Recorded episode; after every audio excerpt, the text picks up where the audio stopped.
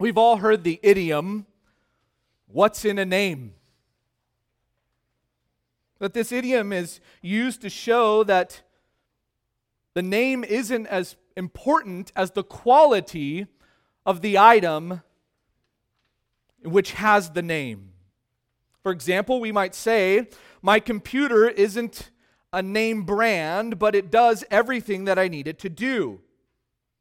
After all, what's in a name? What's in a name? And while names might not be as important to some of us, names are very important to God. Very important. Think about what God did with Abram's name. Abram, meaning high father, God changed his name to Abraham, meaning father of a multitude. God made a covenant with Abraham, and his new name reflects that covenant that God made with him. Father of a multitude. Or how about Sarai? Sarai, meaning my princess, her name was changed to Sarah. Sarah, meaning the mother of nations. Again, a new name that's given to her that reflects the covenant that God made with her husband Abraham, the Abrahamic covenant. How about Jacob? Jacob, meaning supplanter, God changed to Israel, meaning having power with God. This was a nation that was chosen by God and led by God. We can see that names are very important to God. Names were very important to Jesus as well. Think about some of his disciples. How about Simon? Simon, whose name means God has heard, Jesus changed to Peter. Peter meaning rock. Rock. Because of the statement that Peter made that you are the Messiah. And upon that rock, that statement that Peter declared, Christ said he will build his church. So God changed Simon's name to Peter. Or Levi, meaning adjoining, was later called Matthew, meaning gift of the Lord. Jesus even had nicknames for his disciples. Nicknames for James and John called the sons of thunder. They were the sons of thunder. Or James, who was known as James the Less, was called James the Less either because he was younger than the other James, James, who was one of the sons of thunder, or possibly because James the Less was smaller in stature. You also have Saul, Saul, who was called Paul. Paul went by his Greek name because of what God had done in his life. But in any case, names are important. Names are very important to God. And in our passage this morning, we're going to see the name which is above all names. This is the name which God bestowed on Christ.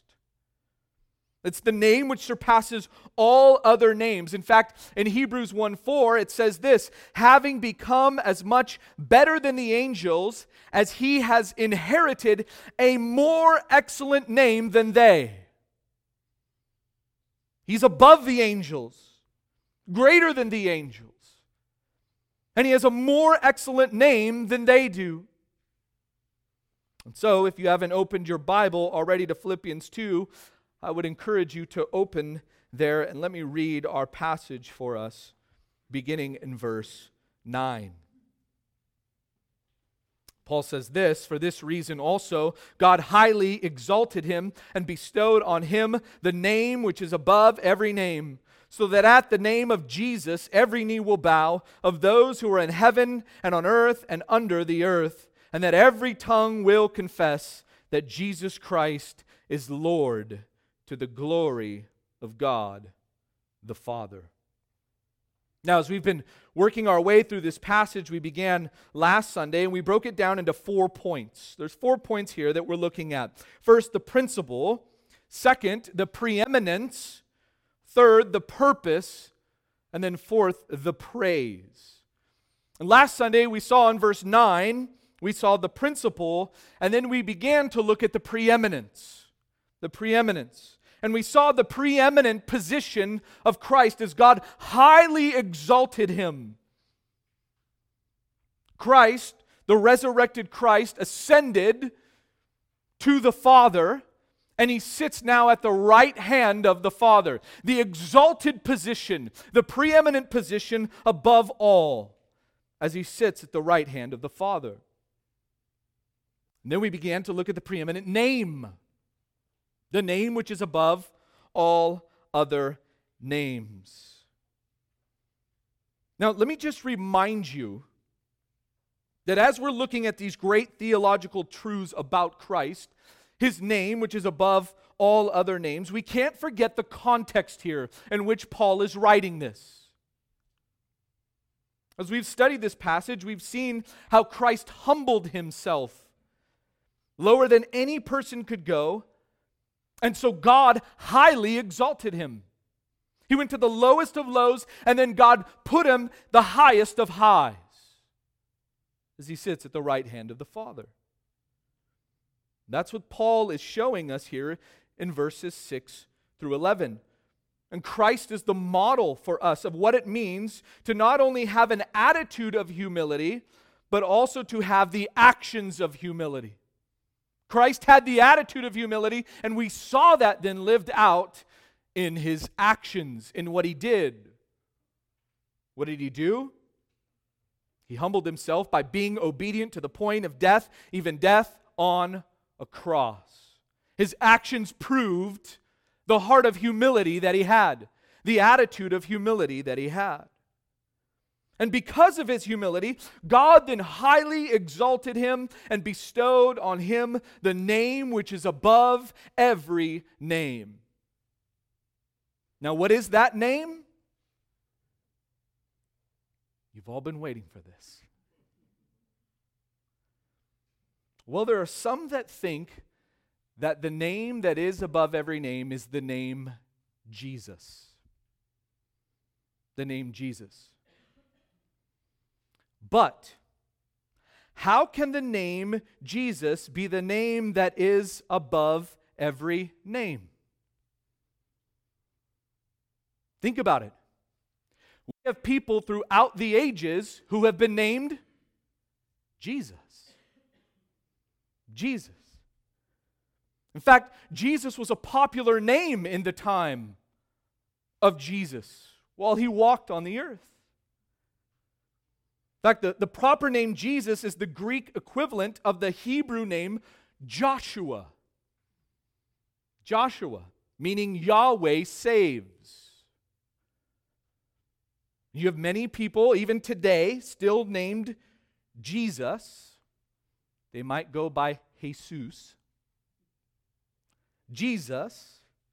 And many even named Joshua. We even read of a man named Jesus in Colossians 4:11. Jesus who is called Justus. That was his name. His name was Jesus. He was called Justus. So, did that guy, along with the other men named Joshua or Jesus, share the name that is above every name? No, because Jesus is not the name that is above every name. Now, I'm not saying that there's not a lot of power and meaning in the name of Jesus. Obviously, there is. The name Jesus is very important to us, it's precious to us. But it's important to us because of who it represents. That's why it's so precious to us, because of who it represents. And so, as we read scriptures like Acts 4:11 which says and there is salvation in no one else for there is no other name under heaven that has been given among men by which we must be saved. We understand the importance of the name of Jesus because of who it represents. Or earlier in Acts 3 6, Peter said to the lame beggar, I do not possess silver and gold, but what I do have, I give to you. In the name of Jesus Christ the Nazarene, walk.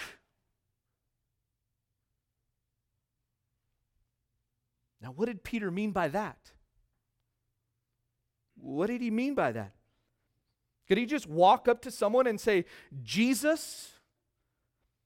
And all of a sudden they're healed? The, the name above all other names, if it's Jesus, can you just walk up to somebody and say, Jesus, and you're healed? Many charismatics believe that. They believe that today. That all you have to do is say the name of Jesus, just utter the name of Jesus. But as John MacArthur says, in the name of, in the name of, in Acts 3 6 there, means by virtue of Christ's character, authority, and power. To do something in the name of Jesus Christ is to act consistent with his will.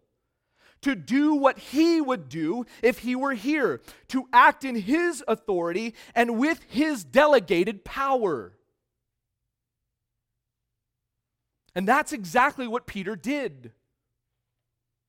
When Peter says, I give to you in the name of Jesus Christ the Nazarene, walk, it's delegated power that has been given to him by Christ himself as an apostle who's been sent by Christ. And so it's, it's not so much in just saying the name Jesus, as if uttering the name of Jesus is all of a sudden going to make something happen. But it was that his delegated power and authority was given to Peter and allowed Peter then to heal the lame beggar. That's where the power's at. And the name which is above every name can't be Jesus because that would not be a name that God would bestow on him, right? Think about this. When Jesus ascends to the Father and he bestows upon him a name, if it is the name of Jesus, well, it can't be the name of Jesus. He can't bestow upon him the name of Jesus at that point of time. To bestow has the basic meaning of to give and to do so freely, like a grace gift. To do so freely. But God wouldn't bestow the name Jesus when he highly exalted him because he already gave that name when he was on earth, right? Jesus already had the name Jesus.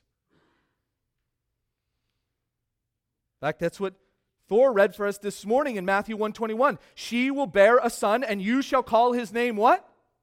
Jesus. Jesus, for he will save his people from their sins. And then what happened? Luke 2:21 tells us, and when 8 days had passed before his circumcision, his name was then called Jesus. The name given by the angel before he was conceived in the womb. Who gave him that name? The Father did through the angel. And then he was given that name. Jesus was given his name, Jesus, by Joseph and Mary on the eighth day at his circumcision. And so in Philippians 2 9, God would not bestow upon him the name Jesus. Because that name was already given to him on the eighth day. He already had it. He can't bestow upon him a name that is above every name if he already has the name. So, what's the name which is above every name? Well, we'll get to that in a moment. But first, let's move on to our third point. Point number three, in which we call the purpose. The purpose. We saw our first point last time, the principle, and then the preeminence. Now we come to point number three, the purpose. And notice what it says in verse 10. Notice what Paul says there, Philippians 2 and verse 10. So that at the name of Jesus, every knee will bow of those in heaven and on earth and under the earth. Now, notice those two words at the beginning of verse 10 so that. So that. That's what we call there a purpose statement. It's a purpose statement. So that God has highly exalted Christ and bestowed on him the name that is above all other names. And then there is then expressed the outcome for this. It is so that. God has done this so that. Purpose. There's a purpose to all of this. And here in this in this passage here in these next two verses there are two main purposes for which God's actions upon the Son happen. Why God does this. Two main purposes for God's actions upon his Son. Notice first, so that at the name of Jesus every knee will bow. Now, we just said that Jesus is not the name bestowed upon Christ that is above every name, right? It's not it. But it says that every knee will bow at the name of Jesus. So if Jesus is not the name above every name, then how will every knee bow at the name of Jesus? Well, notice in your Bible that every knee will bow is capitalized. Do you see that? It's in all caps. Why? Why have the translators put that there in all caps? Because this is a quote from the Old Testament. It's a quote from the Old Testament. In fact, what Paul is doing here is quoting Isaiah 45 and verse 23. In fact, turn over there with me in your Bibles to Isaiah 45. In Isaiah 45, this is such a great passage here talking about God's supreme power, how God is the one true and only God, and there is no other God. But in, in Isaiah 45 and verse 23, notice what it says there. It says, I have sworn by myself, the word has gone forth from my mouth in righteousness and will not turn back, that to me every knee will bow and every tongue will swear allegiance.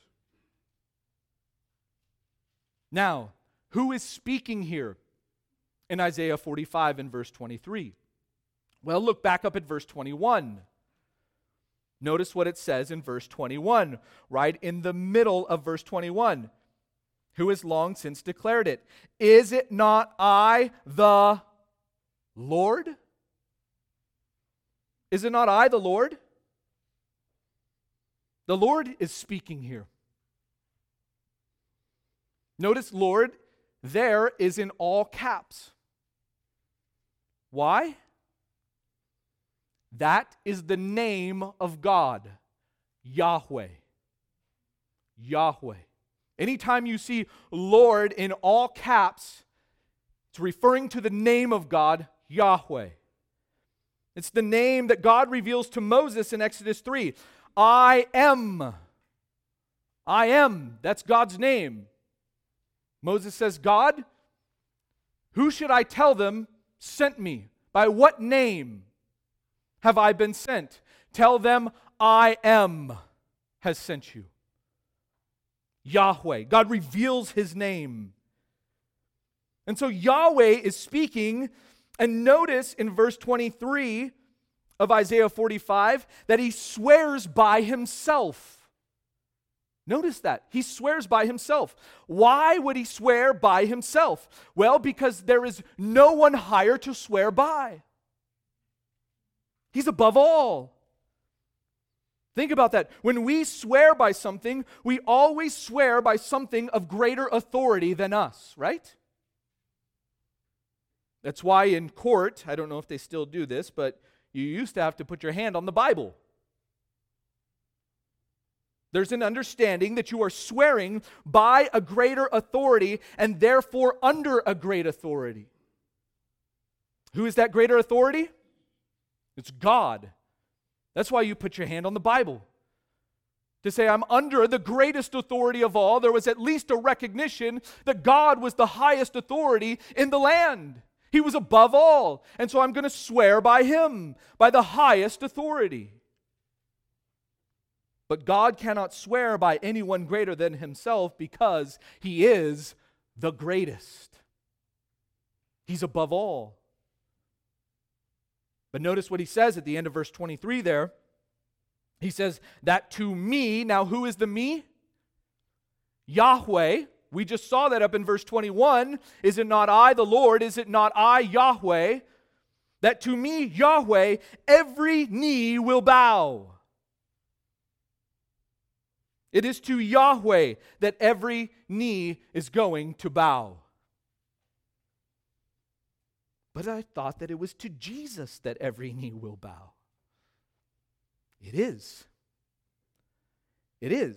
Every knee will bow at the name of Jesus. But notice what we conclude here from these passages. Paul is telling us back in Philippians 2 that every knee will bow at the name of Jesus. And then Isaiah tells us that to Yahweh every knee will bow. So who is it? Jesus or Yahweh?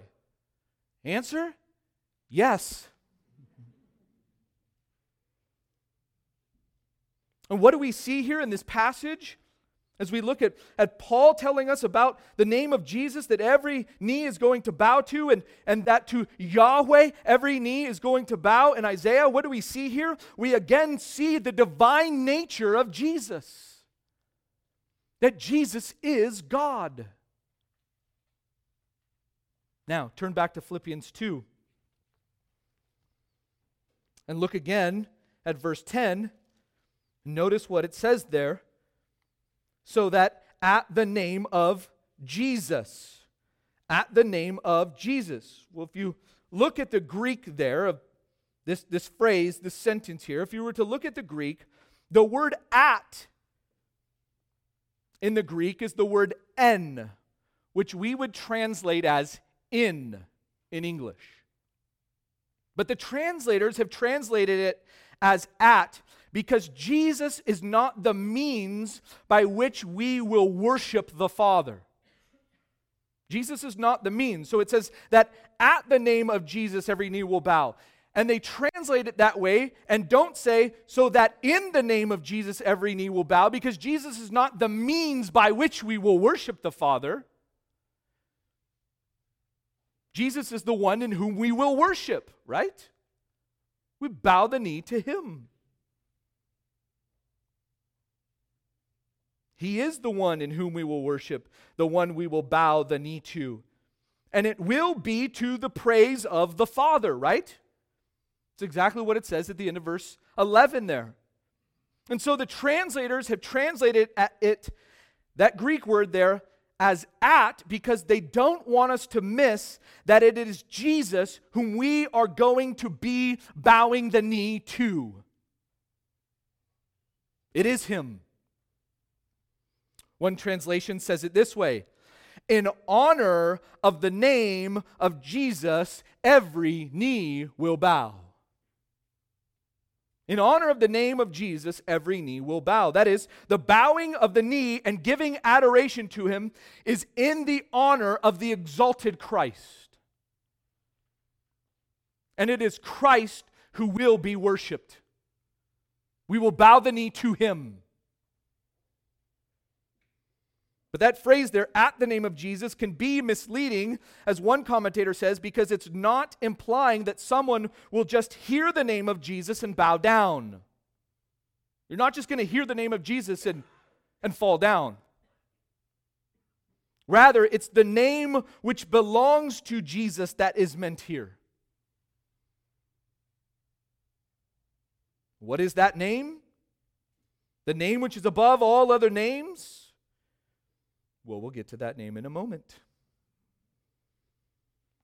But notice who Paul tells us is going to bow the knee there in verse 10. Notice what he says there of those in heaven and on earth and under the earth. What does it mean? It simply means everyone. Everyone. Every created being everywhere is going to bow the knee.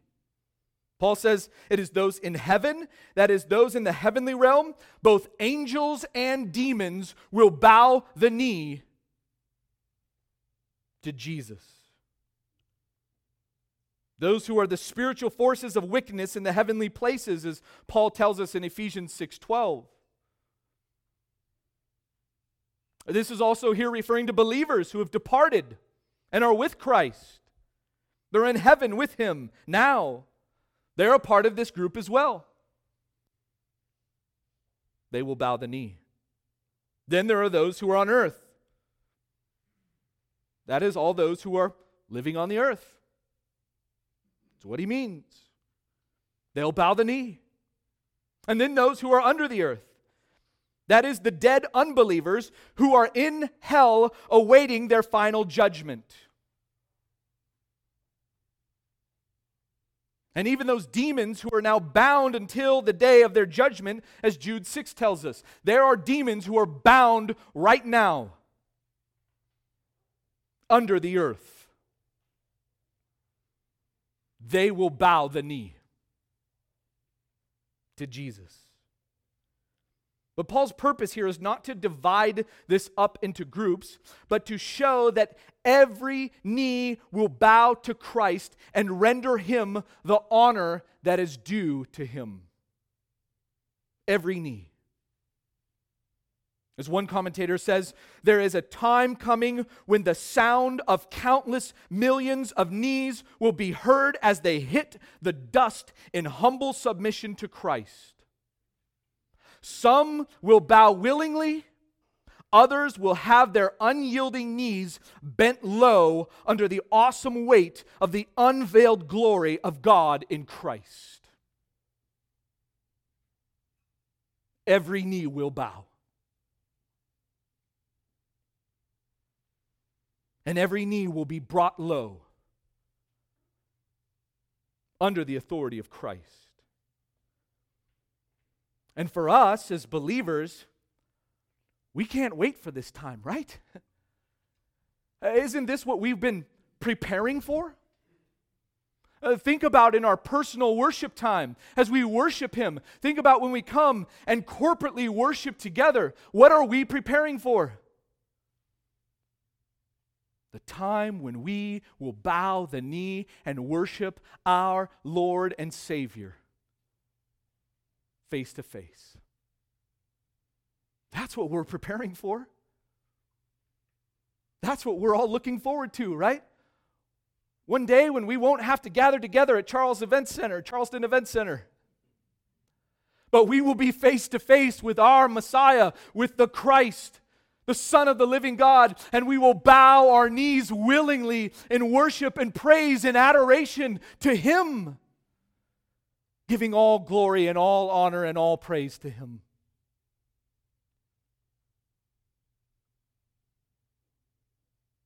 But it won't be this way for the unbelieving. For the unbelieving, they will be brought down low in submission to Christ unwillingly. They won't want to do it, but they will. They will bow the knee to Christ. And so God highly exalted Christ and bestowed on him the name above every name for two purposes. First, so that every knee will bow, but second, notice in verse 11, so that every tongue will confess. So that every tongue will confess. In, our translation in the NASB, it says, and that every tongue will confess. And what we read there with that word that is, is another purpose. It's a second purpose statement. so that every tongue will confess. Again, there's the word every. No one is left out. Every single person, every single created being throughout all of history will confess. Everyone. Every single tongue will be united in the same confession. Now, remember back in verse 2 when Paul said, Be of the same mind? Remember that? Make my joy complete by being of the same mind. Paul tells us there that commands that for us as believers in the church. That is what we are to do as believers. We are to be of the same mind. Well, in the future, this is going to become true of all created beings. All created beings, the entire world of all created beings of all time will be united as one mind. And that unified mind will be expressed with the same voice, all confessing the same thing. And again, some will do it willingly, and many will do it unwillingly. Many are called, but few are chosen. But we will all do it. Everyone will confess the same thing. Now, if you remember back to Isaiah 45 and verse 23, what did it say? It said this to that, uh, that to me every knee will bow, every tongue will swear allegiance. Every tongue will swear allegiance. While the translators did not capitalize every tongue will confess and the NASB here in Philippians 2, that is exactly what Paul is referring to here. They could have done a better job by capitalizing it there because that's what Paul is referencing. He's going back to Isaiah 45 23. As he just says that every knee will bow, he's also saying, just as Isaiah 45 says, every tongue will confess just as Isaiah 45 says. Every single tongue will confess.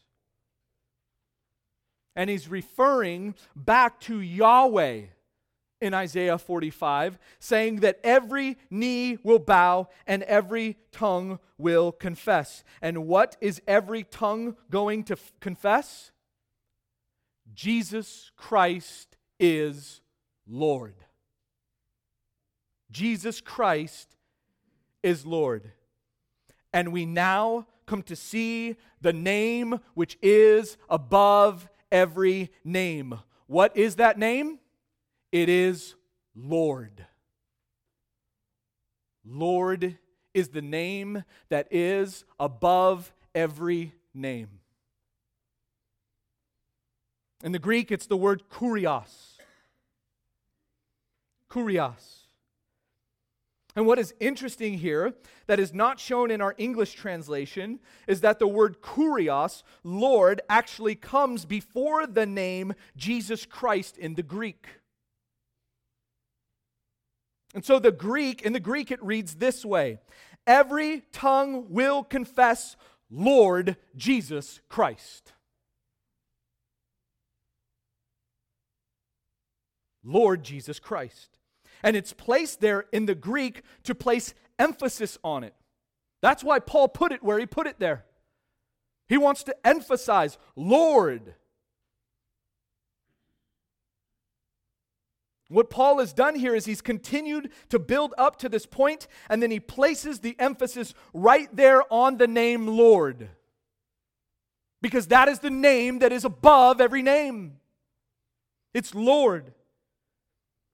Jesus is the proper name given to the Messiah, the Christ. But Lord is the name that is bestowed upon him by the Father. Jesus is his human name, under which he embraced his humanity, his humility, and he became a man and he walked on the earth that he created with the name Jesus. And it was under this name that he went to a cross to die for the sins of all those who would believe in him. Under the name Jesus. Christ is not his last name. Christ points to his rightful office as God's anointed one. He is the one who fulfills all that God promised before his arrival. He's the anointed one that's referred to in the Old Testament, the Messiah who would come to save his people from their sins. But Lord unveils his supremacy as ruler over all and marks him out as truly divine. As one commentator says, the humble one, Jesus, is now the exalted one, Lord. Lord is the name that was bestowed upon him and is the name which is above all names. He is Lord of all. In fact, Jesus is Lord was the confession of the early church. That's what the early church confessed. Jesus is Lord. As one commentator says, with this call, the New Testament community submitted itself to its Lord, confessing him as the ruler of the world. For God had raised Jesus from the dead and exalted him to the position of universal Lord. He's Lord over all. And Lord is the name which is above every name. In fact, it is this name Kurios, which is often used in the Septuagint, that is the Greek translation of the Old Testament, where the authors use the name of God, Yahweh. In fact, turn over with me to Isaiah 42. Let me show you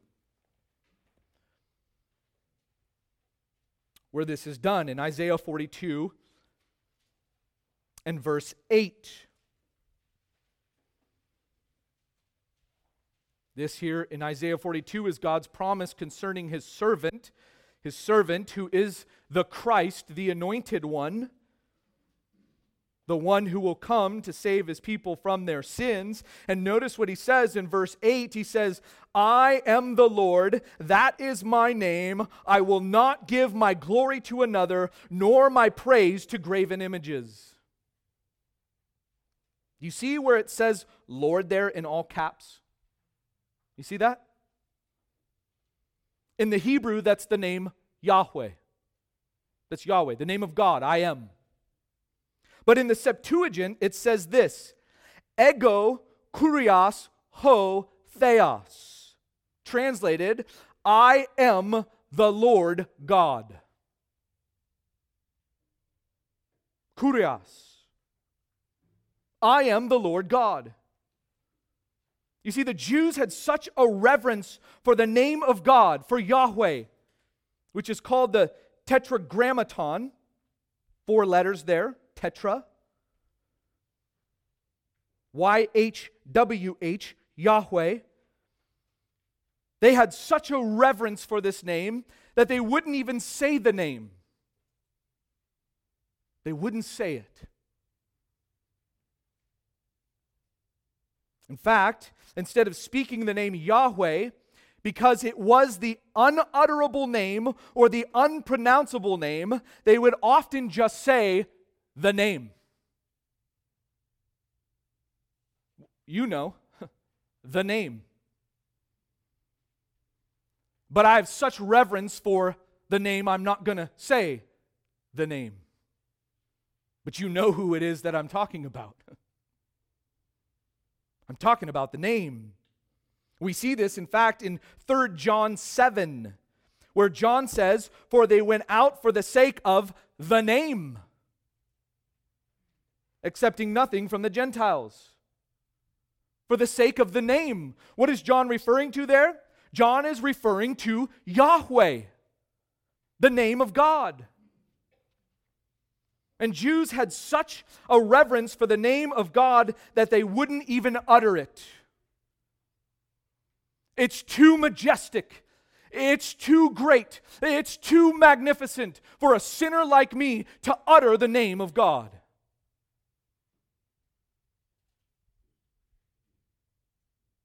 And they wouldn't utter it. Yet this is the name that is given to Jesus. This is the name that's given to Jesus. As one commentator says, here is the incarnate, crucified, now raised, glorified, enthroned Jesus, the Christ, rightful possessor of the unutterable name, Lord Yahweh. He's Lord. He's Lord of all. And for Paul to confess that Jesus is Lord is to confess that he is Yahweh. That's what Paul is doing. He is I am.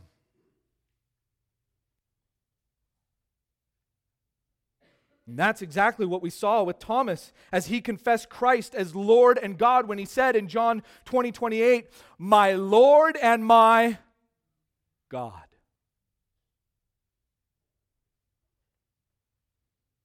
He has the name that is above all other names. And every knee will bow before him, and every tongue will confess that he is Lord of all.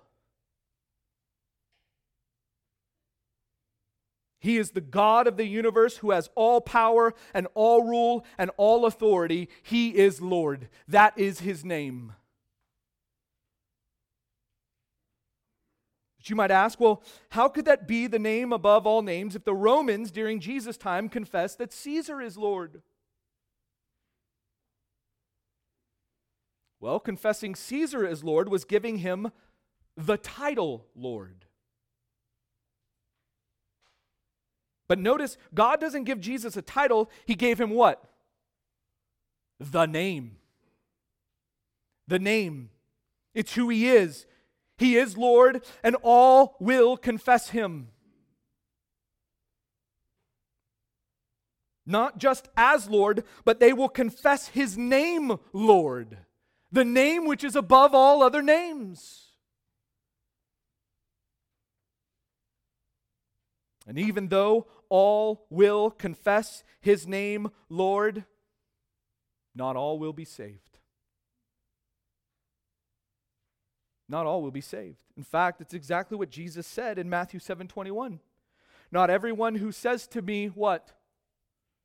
Lord, Lord.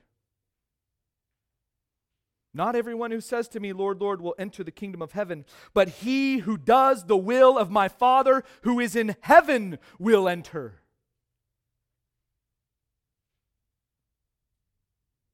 Now, listen to me because this is very, very important.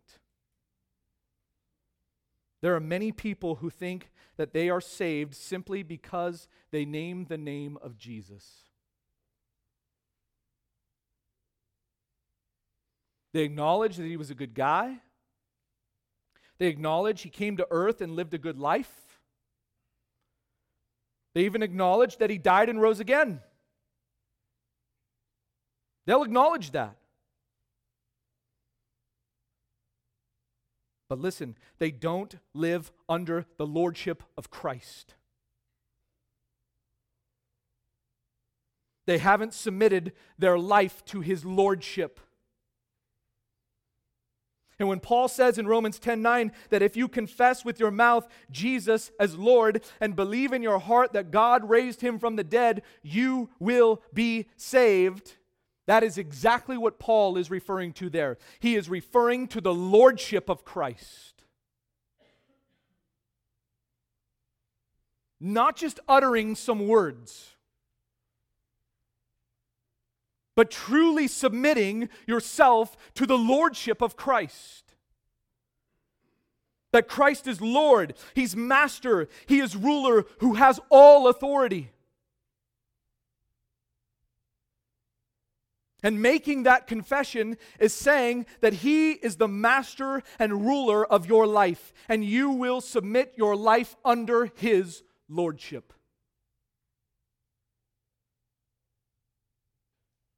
Just saying Jesus is Lord or I believe in Jesus is not what it means to be saved. It's not what it means to be saved. Those who are truly saved submit their lives under the authority of Christ, under his lordship. And listen, you don't make him Lord, he already is Lord. God declared that and bestowed on him that name, Lord. No one is making him Lord. God's already done that. What are we called to do? Submit to his lordship. We must confess him as Lord and live our lives under his supreme lordship, which means we strive to do what he commands us to do, right? Of course, we won't do it perfectly. We're sinners. We understand that. That's why we need Jesus every day, right? But we strive to live under his lordship in submission to him and to his word. That is what true, truly saved believers do. They submit to his lordship. It's not just saying some words, it's not just praying a prayer. It is confessing Him as Lord and living under the Lordship of Christ. Declaring to everyone else that I am submitted to my Master, that He is the Lord of my life, and I will follow Him. A.W. Tozer comments on those who say that you can just believe in Jesus as Savior and not Lord. And he says this What a tragedy that in our day we often hear the gospel appeal made in this way Come to Jesus. You don't have to obey anyone. You don't have to give up anything. Just come to Him and believe in Him as Savior. Tozer says, the fact that we hear this everywhere does not make it right. To urge men and women to believe in a divided Christ is bad teaching. For no one can receive a half or a third or a quarter of a divine person of Christ. We are not saved by believing in an office nor in a work.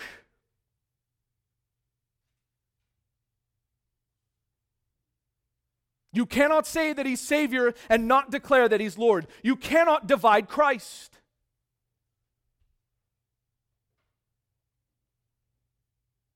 In fact, MacArthur says he is Lord, and those who refuse him as Lord cannot use him as Savior.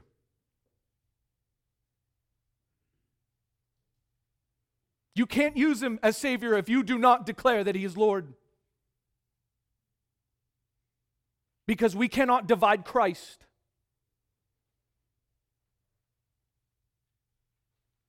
He is Savior and Lord. And everyone who comes to Christ for salvation must submit to His Lordship, to His rule, to His authority. Everyone. That's what a truly saved person does. Right? We submit to his lordship. His name is Lord, and he's Lord over all. And the Father has bestowed this name upon him, which is the name that is above all names.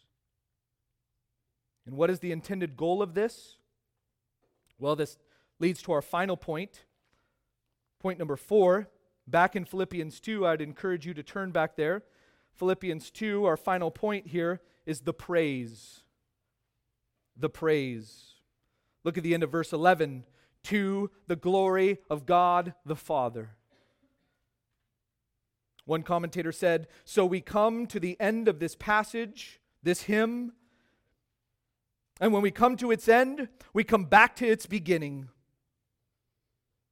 The day will come when men will call Jesus Lord, but they will do so to the glory of God the Father. We started in heaven back in verse 6, right? That's where we started back in verse 6. Who, although he existed in the form of God, we started in heaven,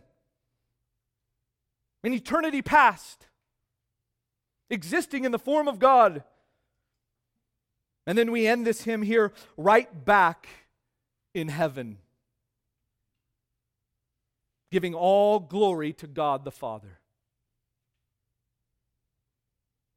All that Jesus has done and all that the Father has done in rightly honoring Christ and giving him the preeminent position and the preeminent name.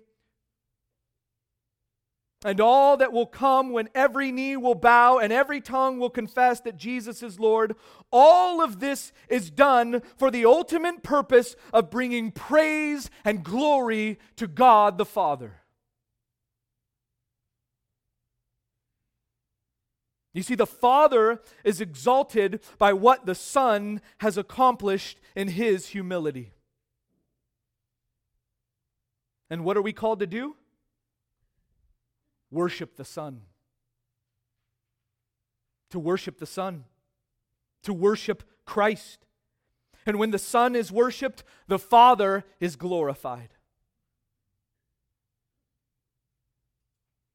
It all culminates with the glory of God.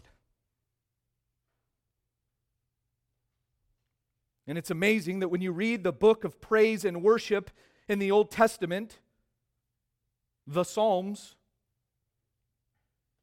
the Psalms end with this final verse in Psalm 150 and verse 6 Let everything that has breath praise the Lord. Praise the Lord. In closing, we cannot forget the context of this magnificent Christ hymn. We can't forget it. We see here what the final result is of Christ who humbled himself. What is the result? The end of verse 11 the glory of God the Father. It's all to the glory of God the Father. And that is how we are to live our lives as we obey the commands given to us in verse 3. Do nothing from selfishness or empty conceit, but with humility of mind, regard one another as more important than yourselves. This was the attitude that our Lord and Savior Jesus Christ had. And this is to be our attitude as well. May we humble ourselves and go low and do it all to the glory of God the Father. Let's pray. Father, we are amazed at your word. We are amazed at your Son, in whom you highly exalted and bestowed upon him the name which is above every name. Father, may we live lives of worship and praise and adoration to Him, the highly exalted one who humbled Himself and became obedient to the point of death, even death on a cross so that we could be saved from our sins.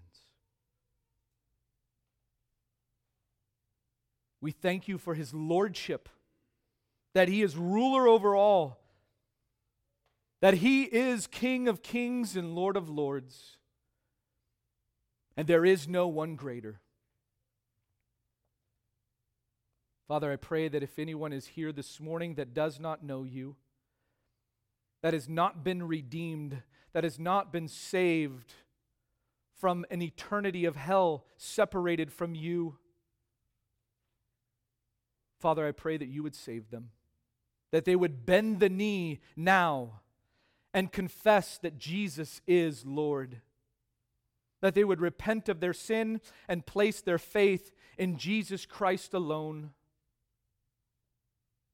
that they would submit their lives to the Lordship of Christ.